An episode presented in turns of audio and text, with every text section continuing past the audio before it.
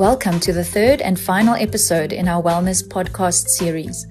I'm Renee Grobler, Head of Investec for Intermediaries, and we are pleased to have been able to partner with Seren Kaplan to bring you this thought provoking content specific to your and your client's personal well being. Something a little different to what you usually receive from us. As a result of COVID 19, we all find ourselves dealing with different stresses, managing our roles both with work and home life and we hope that you found Seren's practical advice useful. In this episode, Seren completes the series by covering self care and strategies for building resilience. Please feel free to share this podcast with your clients. We hope both you and your clients find it valuable. Welcome back. As lockdown regulations start to ease, we need to remind ourselves that this thing is still in its infancy and we have to pace ourselves and manage our resources as we prepare for the long haul. This stuff is high up on the Richter scale. We are opinion rich and data poor when it comes to knowing how this will pan out. It has completely winded us. The genie is out the bottle, and when you can't change the direction of the wind, you have to adjust your sails. The Great Depression in the 30s saw men leaping off buildings. So intense was their sense of hopelessness and overwhelm. Fast forward some 90 years and we know a whole lot more about resilience and being good curators of our mental health. We have to find a place of equanimity a state of calm acceptance where we can cope with things adaptively. Today, we're talking self care and additional strategies which will act as your rudder. At the outset, remember that this is not a time for perfection, but for coping. I use the acronym GEFN, good enough for now. Calm right now is without question your superpower. In the first podcast, I spoke about the black swan, that rare, unpredictable catastrophe that ambushes us. But don't ignore the charging rhino, the more predictable danger that we choose to ignore. That rhino is our mental health. Now, the whole thing about self care and mindfulness has been tossed around lately a bit like a frisbee, and even I find myself feeling a bit saturated with it all. How's taking deep breaths going to help? snapped one client whose entire business just took a blood bath. But here's the thing it does help. It helps a lot. Yet most of us are pretty terrible at it. The truth is, that most of us are not breathing properly. When we're stressed, we take shallow, rapid breaths that weaken our nervous system. Practice taking deep breaths through the nose and out through the mouth in a sequence of four breaths in, holding for a count of seven, and then exhaling through the mouth making a loud whooshing noise as you do so. Repeat three cycles of this. Even the most skeptical scientists have attested to the power of this technique in calming the anxious brain with almost immediate effect. You can't breathe and panic at the same time. Deep breathing is one of the ways you can make a deposit into that resource bucket I spoke about in podcast one to balance out the scale of stress versus supplies. Now that you're breathing again, do what we call a full virtual body scan. In stress, our bodies contract. Clench and unclench your muscles from head to toe, noticing where in your body you're holding tension. Then unclench and relax each body part and observe the difference. Make sure that your first appointment of the day is with yourself. Create what we call a landing space to start your day off positively. Run, pray, walk, do yoga. As they say on an aircraft, put your oxygen mask on first. It's not necessarily me first, but me too. You can't keep pouring from an empty cup. This is a time to drop anchors, finding the things that steady us. We need to move forward from an unresourceful to a resourceful state. There is no magic bullet out there that you can eat, drink, buy, shop for, swallow, or ingest that will dilute what we are experiencing. And there's no way through it but through it. We tend to externalize where we get comfort and security from rather than from a secure base inside ourselves. The news flash is that everything you need right now, you have inside. If you have a critical judge living rent free in your head, this would be a good time to give him or her their marching orders. This silent critic may be using up precious energy stores and taking up emotional real estate in your head that you could put to better use. So think about installing a compassionate coach in your head who could advocate for you and be your cheerleader at a time when you need it so badly. This is not a time for iron willed, harsh grit, but for self compassion, treating yourself as you would a best friend. Offer gestures of care to yourself. Self flagellation doesn't cut it right now and will do you no good. So give yourself daily shout outs for all you've accomplished, however seemingly small. One client I spoke to just before recording this celebrated the small victory of getting out of bed before 12 p.m.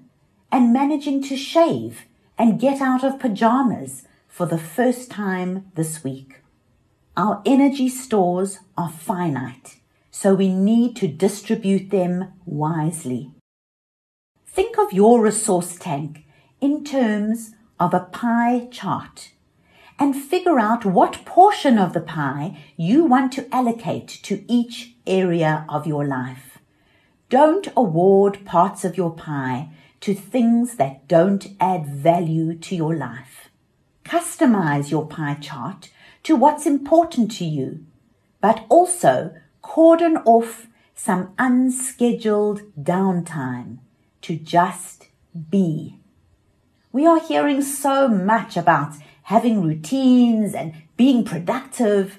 But sometimes we have to do what the Dutch call niksen, the art of doing nothing, letting your mind wander, daydreaming, which interestingly sometimes recruits the most creative part of your brain for problem solving.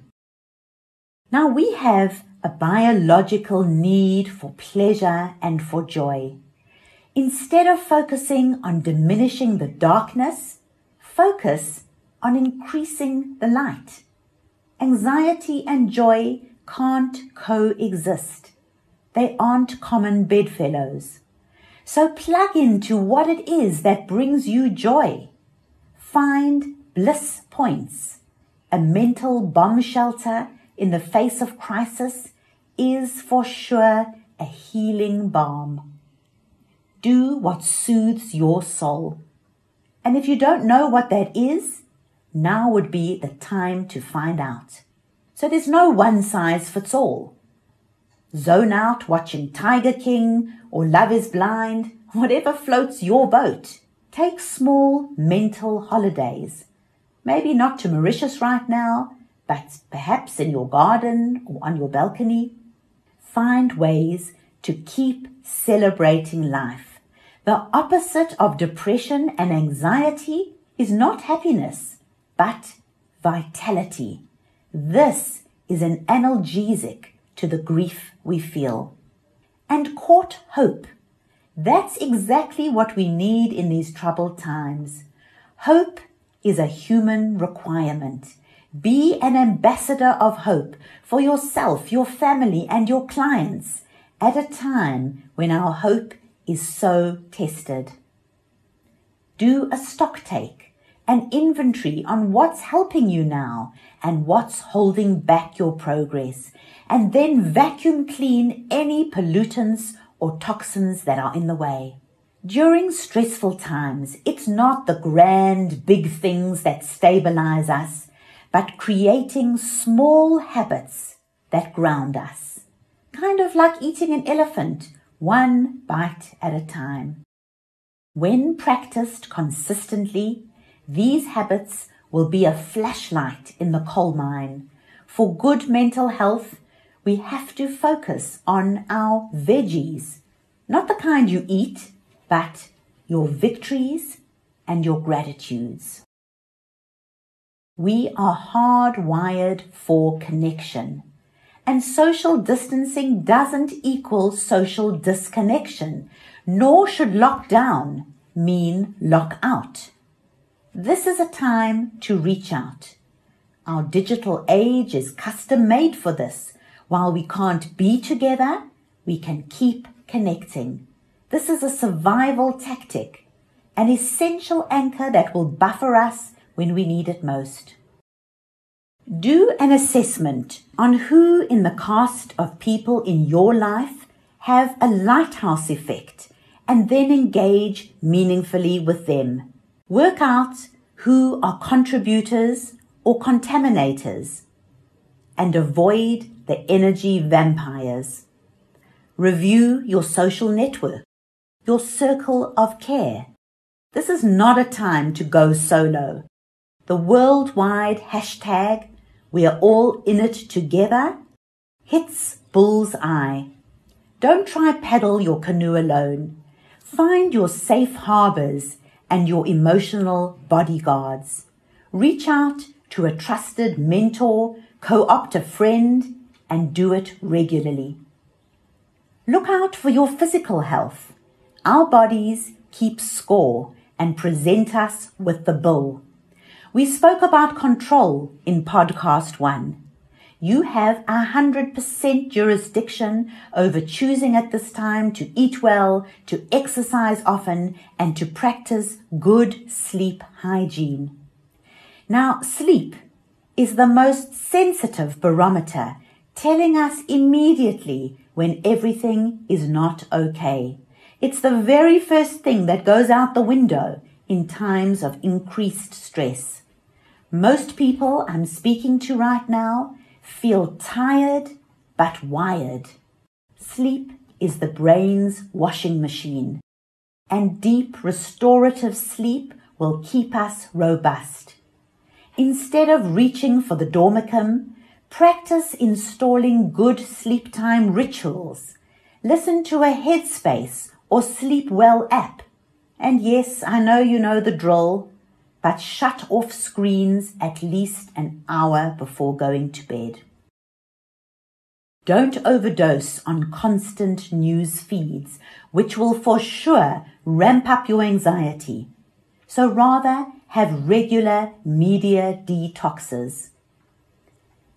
There are no instant coffee solutions to this intrepid virus. And until a vaccination comes, we have to find emotional vaccinations of our own. For now, the end of COVID 19 remains a moving target and the goalposts keep shifting. We have to use the Navy SEALs rule, which says the moment you think you've reached your limit, you are only 40% done and you still have 60% in your tank. When our present falls apart, so too does our relationship with the future. It is the mother of all plot twists. It is sink or swim, and sometimes strong is the only choice we have. Finding meaning and purpose is critical to survival. We didn't ask for this, and we have to turn bad experiences into good data. Viktor Frankl says that when you are no longer able to change a situation, we are challenged to change ourselves. There is an infodemic out there, yet we still don't have all the answers. Instead, we have to ask ourselves the right questions. How could I make this worse? And then do the exact opposite. Not why has this happened, but what am I supposed to learn now that it has? What do I want to keep from this experience and what do I want to discard? Healing is not only about recovery, it's about discovery. So we have to be inventive. If you can't go through a door, go through a window. Socrates taught us that the secret of change management is to focus all of your energy not on fighting the old, but on building the new. Courage is not the absence of fear. It's feeling the fear, but moving forward anyway. Our lives expand or shrink in direct proportion to our courage. Rudyard Kipling, the poet laureate, captures it perfectly. If you can keep your head while all those around you are losing theirs, you will be doing well. Your leadership right now is absolutely on the line. Suffering can either teach us or destroy us. Simon Sinek speaks about a team as being more than a group of people who work together. A team, he says, is a group of people who trust each other. Your clients need you now more than ever. After the tsunami in 2004, we were left picking up the debris off the beaches for the longest time. So too will the aftermath of COVID 19 cast a long shadow. The greatest leaders are not those who have it all figured out all the time, and they are also not help aversive. They are unafraid of revealing their vulnerability when the chips are down. They show up in all their humanity while keeping their passion alive. Brave leaders are not quiet around hard things. Do the forensics on your coping as we come to the end of this three part series. We know that this will pass and we will be left with the legacy of who we were or who we became as COVID 19 ransacked our world.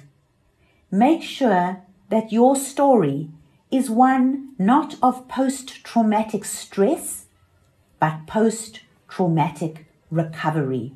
There will be casualties of epic proportions. We have to make sure that our mental health is not one of them.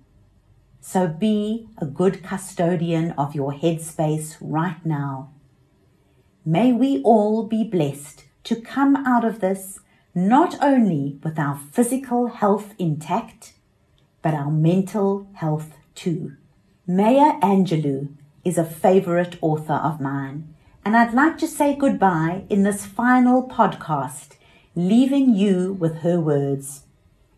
Do the best that you can until you know better. And then, when you know better, do better. This podcast was brought to you by Investec for Intermediaries. Thank you for listening. For further information, please go to our website, investec.com.